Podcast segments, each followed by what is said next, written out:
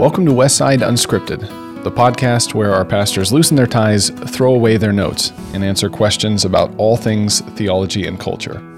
I'm Josh Bartels, a deacon here at Westside, and I am joined uh, once again by Pastor Peter Montoro, our preaching pastor.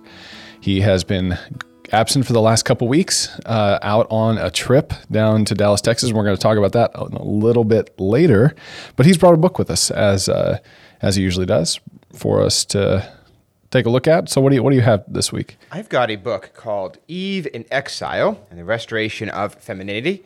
And uh, it was recommended to me quite some time ago. And uh, as I'm preparing for this series on embodiment, I'm reading uh, books that are specifically about that, but also books that are about our identity as male and female. And uh, this was a book that I read in the preparation for that. And it's one of the ones I really liked. Um, in some ways, it's like the uh, It's Good to Be a Man book, but for women. But I actually like it better. Like, it I think the good bits are the same, but there was less. I, I put it this way: there was less that gave me check about it. Like just in terms of how it was presented, there were fewer things that I was like, I don't know if I want to follow you there. Like I, I found like I, it was like the good bits were similar to the good bits in the other one, but I found like less that was like, uh, you know, Yeah. So I really, That's really, cool. uh, I'm sure I could find something to disagree with in the book, but on the whole, I really liked it. Good. So I thought I'd read a couple quotes from it. Um, there's lots of good quotes in the book, but uh, and there's a documentary that's coming out. I have not seen the trailer, but the book is really good. So probably yeah, go check it out. And it's got the author Yep. walking through these kind of issues, updated for the modern. Uh, and not not that it has to necessarily be updated, but there have been a lot of happenings since the time the book was published. so 2016. So the past six years. yeah, which are pretty pretty massive know, six right? years. Yeah, it's been a lot of things have happened in the past six years. Yeah. But for some people, some people prefer uh, prefer watching things over, Yeah, which we'll be talking about here in a minute. Yeah, indeed. Uh, but uh, I'm I'm old fashioned. I like to read things. When the 60s feminists were chomping at the bit to get out there and work, they were doing so because that's what God made us for. God didn't look at Adam in the garden and say, It is not good for man to be alone. He needs something pretty to look at. The 50s idealized notion of a woman who only exists to look pretty and make the house look pretty uh, is just as much a revolt against the creation order as the radical feminine agenda is. It's just a revolt against a different part. The Victorian ideal of a tender, swooning, delicate woman who's incapable of getting her lily white hands dirty is a rebellious ideal, forgetting what it was Eve uh, was, forgetting what it was Eve was created for. And so I think that's something I've been talking about. In retreat, I talked about it, and uh, just you know something we need to constantly be remembering that you know, the 50s should not be what we're looking back forward to because in many ways that was already there was something feminism was reacting to and it was the emptying out of meaning of the household. So if we just say we want women to, you know, focus on the home, but we don't also work at giving the home meaning and purpose and value um, and even economic value, uh, then we can actually, you know, end up being guilty of exactly the things that we're accused of being guilty of. And I Right. think we want to be really careful about that. There's another quote. There's lots of good ones, but um, this goes. It's in the same chapter, I think, and nope, next chapter, but it goes along with that that theme. Eve was created in order to help Adam with both tasks, that is, with filling and subduing the earth. But somewhere along the line, we've gotten ourselves tangled up and have started to see those two tasks as if they were an either or situation. You can either subdue or you can fill. You can either, quote, work or you can have babies. Different generations in recent memory have leaned towards one or the other of these, and so the teeter totter has wobbled back and forth on what is considered culturally acceptable for women to do. But the truth is that women were created for both. God made Eve to be innately gifted for and driven to do both of those things. If you try to make women as a group do nothing difficult except have babies, they'll be wretchedly unhappy. If you try to make women as a group work like dogs but deny their roles as mothers, they'll be wretchedly unhappy. Um, and so, in fact, that's good. sometimes I think we have to recognize how broken our society is and see that people who are doing things that maybe look different from what we're doing can have a, a biblical goal in mind. Right. You know, so just because a woman is working outside the home doesn't mean she's automatically out of line because there's a limited number of jobs that are available that can be done inside the home. Yeah. And just because a woman is not, you know, working a job doesn't mean she's not, you know, like there's, there's like, we have to be, we have to like have the goal clearly in mind of this is what we want, but it's going to take a generation or more to get there. Right. And so, so we've got to do the best that we can under the circumstances we find ourselves with. Some things clearly excluded, but with we just need creativity and we need people to think outside the box and be a whole lot less judgy of one another. um, Yeah. You know, when we share that common goal, like to be clear, like you know, we need to celebrate the value of having children and celebrate the value of work and celebrate you know the value of the household and, and find ways to make the household productive so that all these things can come together in accordance with God's creational Yeah. design. Yeah, so that there's not a conflict between, like she was saying, the two different roles of the, the, the two different tasks mm-hmm. of the creation mandate, the fill and subdue, and both of those things have to come into play and, and be in balance, I guess. Yeah, and it can be it can look different ways. Like, you know, one one one woman could be, you know, filling the earth by you know, canning a lot of, you know, Right, canning a lot of things, and she's she's being productive in that way, and she's saving, you know, she's growing a garden, and she's saving money for her family, and she's she's contributing to the economy of the household in a substantive way that is centered on the home. And uh, maybe someone else is gifted differently, and they're, you know, like my wife is a photographer, and she's taught piano lessons. She's not doing as much of that now because we needed to, you know, focus more attention on on the children. That was just taking up too much time. But uh, the photography is something that's profitable. You know, it's something that's centered around our household, and it's you know only takes her away for brief periods of time, and Yeah. has been beneficial. And so that's something where I've really wanted to support her in because I think that's it's not perfect, it's not ideal, but it's it's worked well for our family over the years, and she does well at it. And it's like she needs that creative outlet to be doing something that's excellent and beautiful. Mm-hmm. Um, yeah. And I know what does Julie do? Julie does yarn. I know what she does, but Uh, yeah, yeah, for you to yeah, yeah. so she's she is I w- like I would say a fabric artist. She's very interested in the design and the coloring of yarn. So she does like the the patterns that people use to you know make a sweater or socks or a blanket, things like that in crochet or knitting. She writes and designs those kind of patterns. And so that's something that uh, she does that is kind of a an outlet of creativity and beauty uh, beyond just the ordinary, you know, tasks of motherhood that involve, you know, caring for the home and designing a nice home and that kind of thing. So, Yeah, I think that's really that's that's been Yeah. really cool. Someday I want to someday I want to have enough land to uh, to raise sheep for her wool. Think that'd be so cool if we like had like you know a sheep farmer and then uh, you know uh, a wool and then someone who has Yeah, like yeah. A, you know like a, using the handmade wool. You, you, you get like you get it all organic, then all of a sudden like you know There you go. Yeah. Local, local wool. If you get local Right. wool, Yeah, yeah. then you can charge twice as much. perfect. you know, that's a good setup. So you get the, you get that uh, sheep farm going, and then, Yeah, I- that may not be realistic with the gifts and calling that God's given me, but you know, I've I Uh, you never know. Yeah. Well, so speaking of the gifts and callings that God has given you, uh, this last week you was a smooth went segue, to thank you. Yeah, this last week you went didn't to. plan it. I know it just happens. We went to Dallas, Texas. Uh, you, I was just there for a day, but then you stayed on and delivered a paper at an academic conference. Now, you mentioned this last Sunday that that's what you did, but to people, for people like me who have never been to an academic conference and very possibly never will, uh, and who don't understand the idea of giving a paper, is that like serving papers? What, what, you know, what, what is it? What does it mean to give a paper at an academic conference? What did you do this last week? So I want to talk about what we did together as well, but I guess I'll start with the yeah, paper. yeah. Let's we'll get. Yeah, so that. let's start with the paper. So, what it means to give a paper at an academic conference is, you know, you'll go and there's not a lot of, you know, it's it's not like you're speaking to this giant crowd. Like there weren't a lot of people, you know, even Right. It's a very specialized. it's a very specialized audience, and um, you know, lots of people will even you know go and I've been guilty of this. You know, we'll go to the conference and they'll end up talking to people and, and skip the papers uh, sometimes too. Uh, but you know, typically in your field, like you know, academic fields tend to be really specialized, and so there tend to be just a really small handful of people who really matter for any given particular uh, field. Um, not that they're the only people who have value in God's eyes, they're the only people that you're you're kind to, but in terms of making decisions, you know, that would affect your your research project. And so when you go, you give a paper.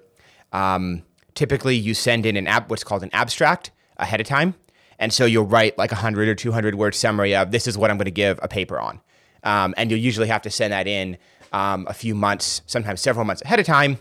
Um, and then they'll evaluate the abstracts and they'll pick the papers that'll actually be delivered.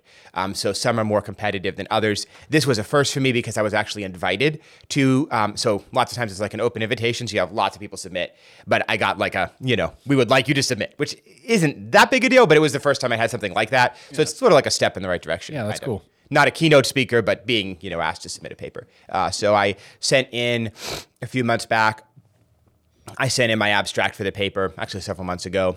But then you actually have to write the paper when the time comes. So you you know you don't write the paper until you've you know got that you'll be able to give it. Uh, and so then, you know, things, this actually happened to me. I, I have talked to some of you all about this. Like, I went to write the paper and I had this, I was working on a tight deadline because I was waiting on some information uh, from someone and, and I couldn't start till I got it. And so when I got this data set and I was ready to go, and it just wasn't coming together and I was panicking. And eventually it all, it all sorted out. And so, it was a 35 minute session and I saved several minutes for questions.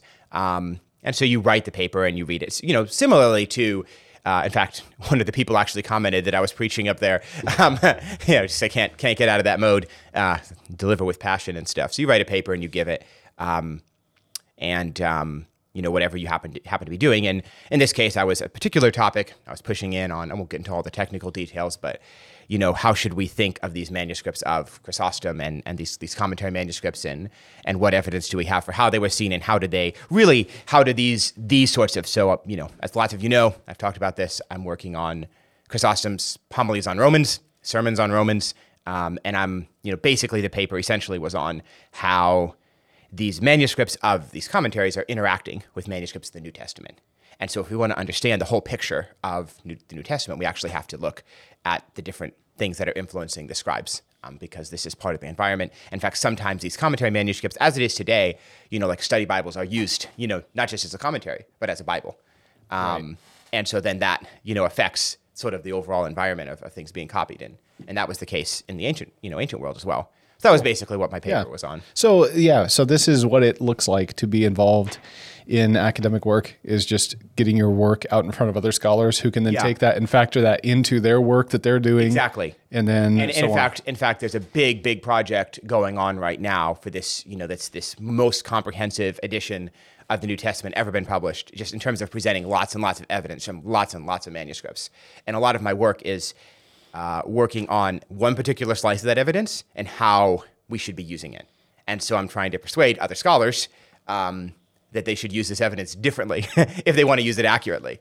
And so the one scholar who's apart from my own supervisor, um, who reads my papers and all of that, you know, because he's my, my supervisor. But the one person that I need to persuade more than anyone else was there and gave a good question. And I had, it was a question I was able to answer. Uh, so that was kind of like, that's where, you know, you go for those interactions, face to face interactions. I was able to, to talk to him and, and, you know, and that's why you go to a conference because he lives in uh, Germany, and so being able to, you know, meet together. You know, so right. there were people there from the yeah. UK, there were people there from Germany, from all over the United States. Um, so it's a small group of people, but it's from a lot of different places, and so you're able to, you know, interact and.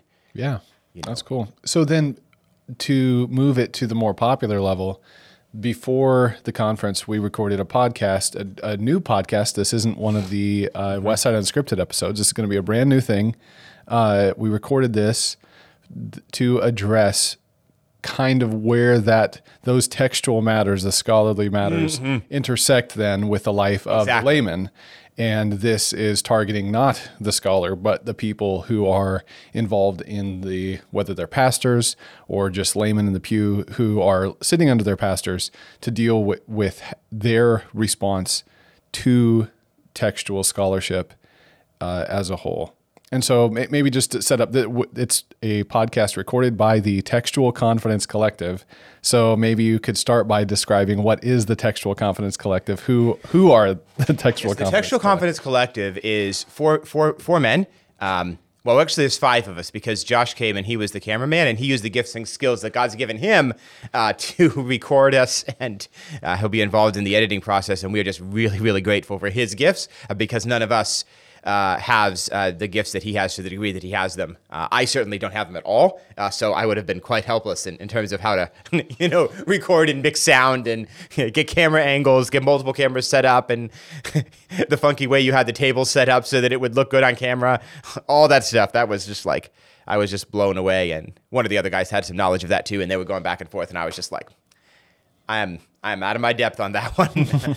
uh, so yeah, so we had uh, Josh do the so it's four of us who are in on the the videos. We ha- will have a series of YouTube videos um, and then a podcast as well. And so it's myself and Mark Ward uh, who wrote the little book authorized uh, the use and abuse of the King James version.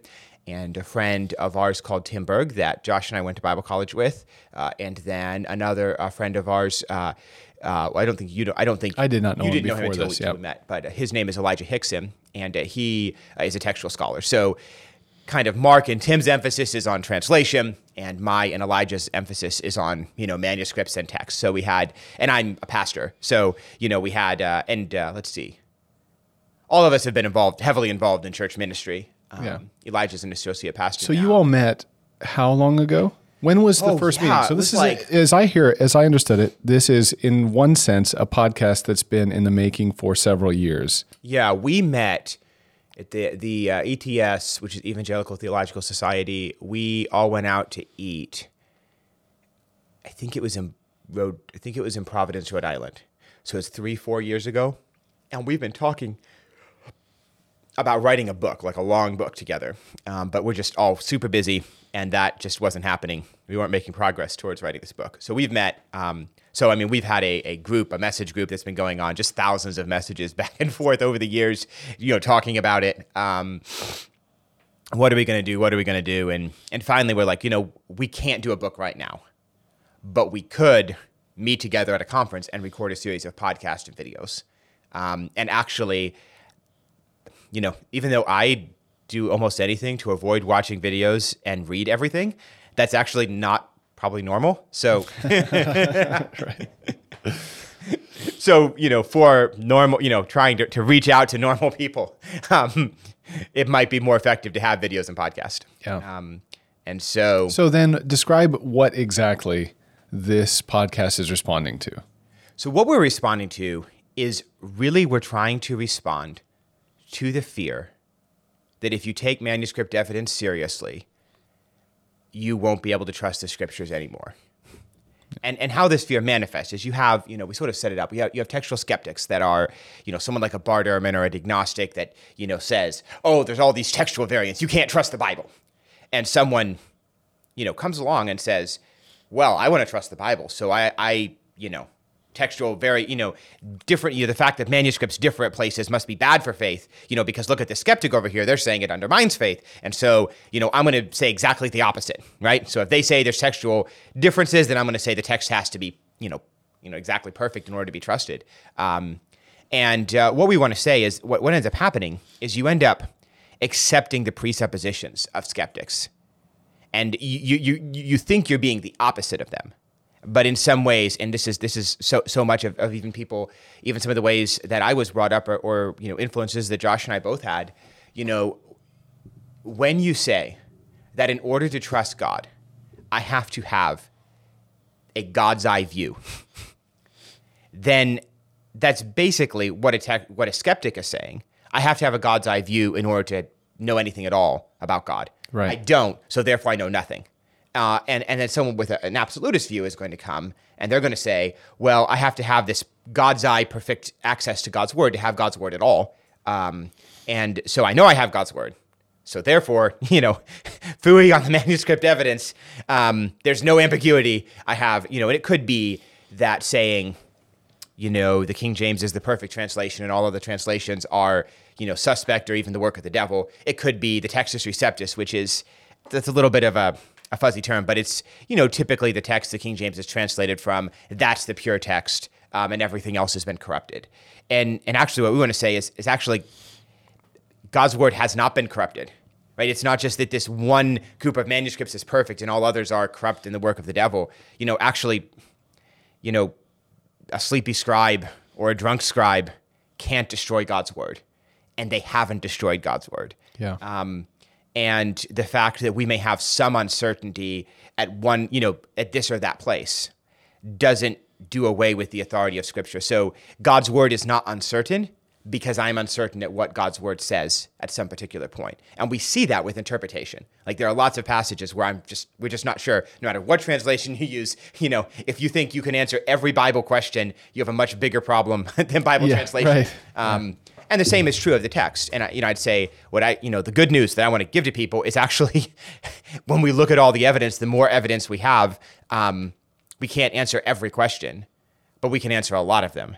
And and more evidence and, and a careful, better use of the evidence leads to more certainty, um, not to more uncertainty. Right. So we shouldn't be living in fear. We shouldn't be living in anger. We shouldn't be slandering our brothers and sisters in Christ who use other good translations.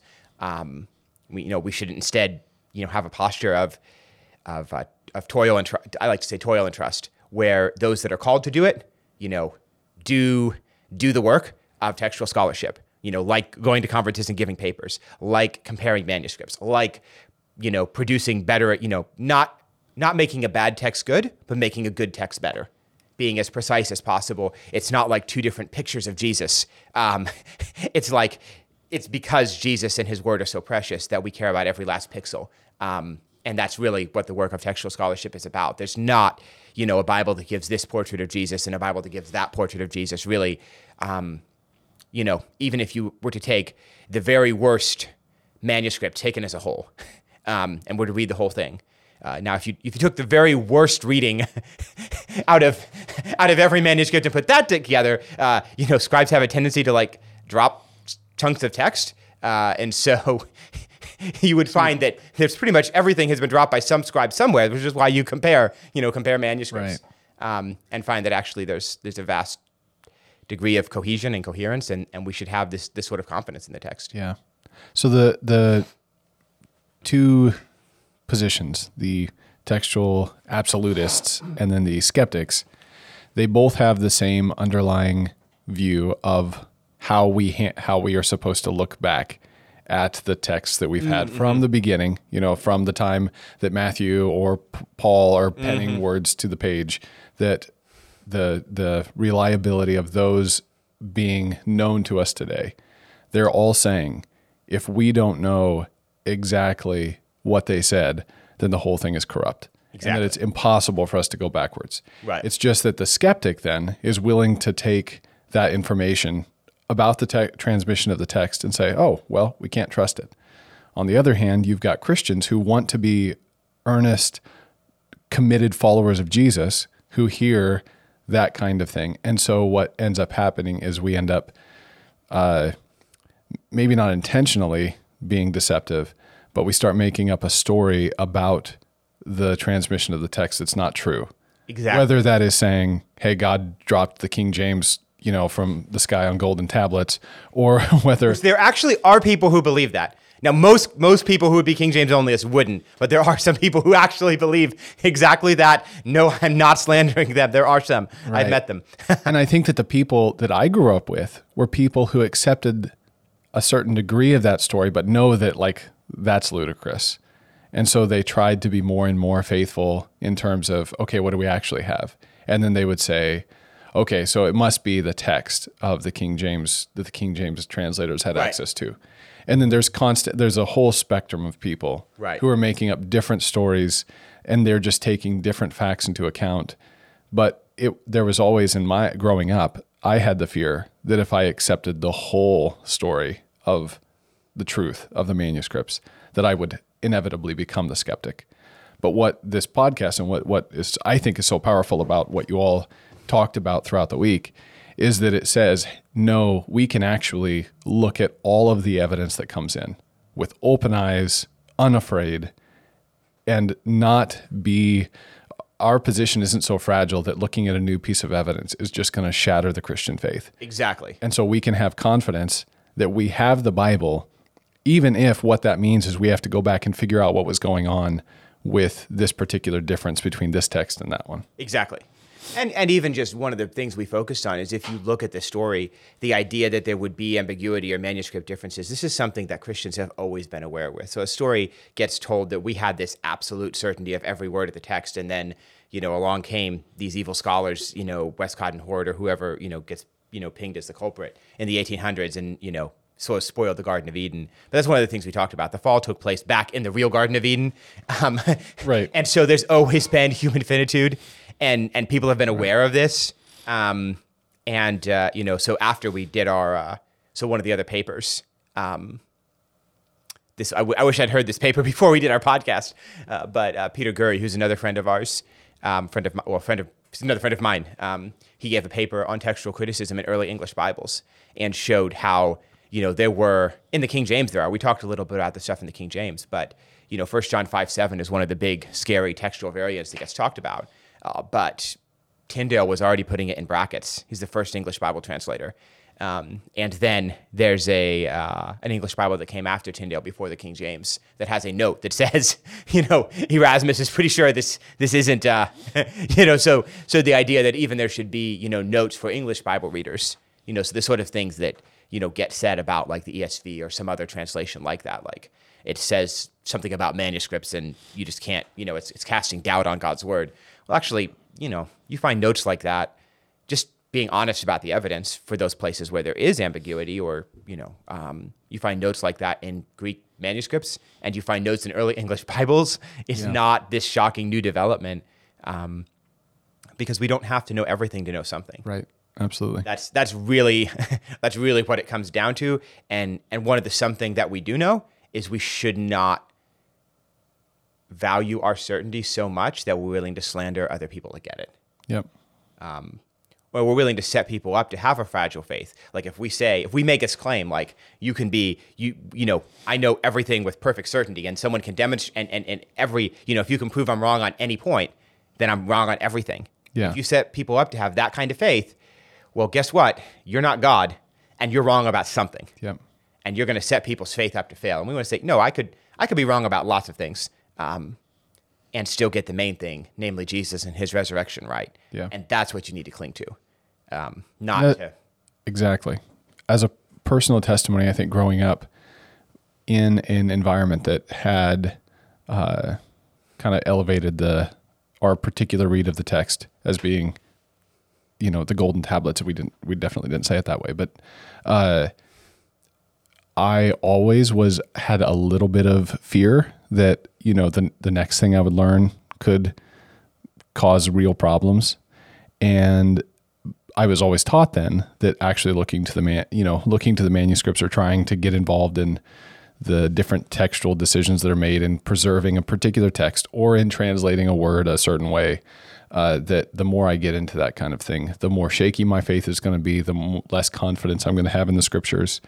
But my experience of it has actually been the opposite that the more I understand and the more that people teach me about uh, how we have the text of the Bible, my confidence is so much more uh, stable now. Because if someone came to me and said, now, hey, do you realize that this word doesn't mean that? Well, on one hand, I'd be like, oh, okay, well, let's actually look at that and see if that's true. But on the other hand, I'm, it's not, it doesn't stand to knock down as much as it used to. like, yeah. And, like, and so know, when you have like an earthquake proof house, you know, you've got redundancy to the degree that like I'm not an architect, so I'm probably missing something out. But like, you know, this. Uh, yeah, you're not. You're not gonna. If one thing goes, it's not the end of the world because my house is built on a different structure, and I think that's what happened as a as a kid. Whether this certainly, I don't know if this is what. It's not a house of cards. You take right. one card down, the whole thing, you know, falls down. But if you're building, you know, a Lego castle or whatever, and you've got like interlocking foundations, right? You can you can you can lose a brick from the wall or replace it with a better brick. You can say, "Oh, that brick's the wrong color. Let me swap it out for one with a better color." You can have that sort of incremental improvement without the whole thing falling down and starting over. Yeah. It's really back to like the wise man built his house on yes. the rock, the foolish man built his house on the sand. And uh, what I realized was that I was doing way more building on the sand. I had a rock that I could be building on. Every, everything building on Jesus Christ and Him crucified and buried and risen again. Like I could be building my life on that. But instead, I had been building it on so many peripheral things that uh, it, it, was like I had taken the shingles and decided to use that as uh, studs in the. Well, it's, it's kind of like you, house. you know, your life really was built on the rock, but it was kind of like you'd imported a bunch of sand to put over top of the rock. Right. I had a lot of things spanning out way beyond the. Uh, oh, yeah, that's it. Yeah, that's it. That'd be rock. way. Yeah, right. beyond the rock. I'm going to build this addition yeah. to our house. But never mind expanding any foundation for that. Yeah, yeah, like gonna, that. Yeah, yeah. Just gonna build the addition. Yeah, it's it's. You know, but then you okay. interlock the addition in with the, you know, exactly. You interlock it with what's built on the rock enough you can end up pulling people off the rock altogether. Yeah, that's the real danger. Yeah, exactly. And that's that's what we're trying to help people avoid, and really, you know, really help the next generation of pastors to really seriously consider. And that's really, you know, who we're addressing. I'd say more than anyone is the people, you know, our age, Josh and I's age. We're all similarly, you know, a few years, a few years apart, but all all the, the four of us who did it, and Josh, were we're all, you know, all in our thirties, and you know, a lot of people our age who are in ministry we went to Bible college with or are, are now becoming pastors, and we want them to really take a close look at what they're going to be teaching their people Yeah. um, and what they're going to be setting up the next the generation coming up. Um, and we really want, want want want to see some healthier healthier teaching going on Yeah. so that we have less expansions built on sand and, and more built on the rock. Absolutely. So this podcast is put out by the Textual Confidence Collective. It does not have a final title yet. We're still working on what the uh, what the publication title is going to be, but it's a, se- series of seven episodes, and it'll air. Of course, we'll pass on the information when that time comes. So it'll be But, about uh, seven. Yeah, some of the episodes were a little over an hour. So Yeah, it'll probably be right around seven hours total Yep. worth of. Uh, yeah, because the last one was a Information. little so. yeah, yeah. So it, uh, so It'll pray for us. We've got a lot of work to do. Mm-hmm. There's now there's seven hours worth of uh, podcast to get finished and put online. So Yeah, be watching for that coming mid July, correct? Second week in July ish. Is that what you're saying? that's what I'm hoping for. Okay, that's what we're that's what we're shooting for. God, God willing, I will Lord willing. I will have the seven hours of podcast ready to go by then, uh, God willing. So, well, this has been another episode of Westside Unscripted, and as usual, it has been very unscripted, and we haven't even got to any kind of questions. So, if you have questions about the Bible, theology, culture, anything like that that's relevant, uh, feel free to send those on. We'd love to add to our queue. We're kind of the the queue is getting smaller, so we need more questions from you. Uh, you can send those in to me at josh at BibleDirectionForLife.com or uh, catch me at church and uh, give me a question there. So thank you so much for listening, and God willing, we will be back with you next week for more Westside Unscripted.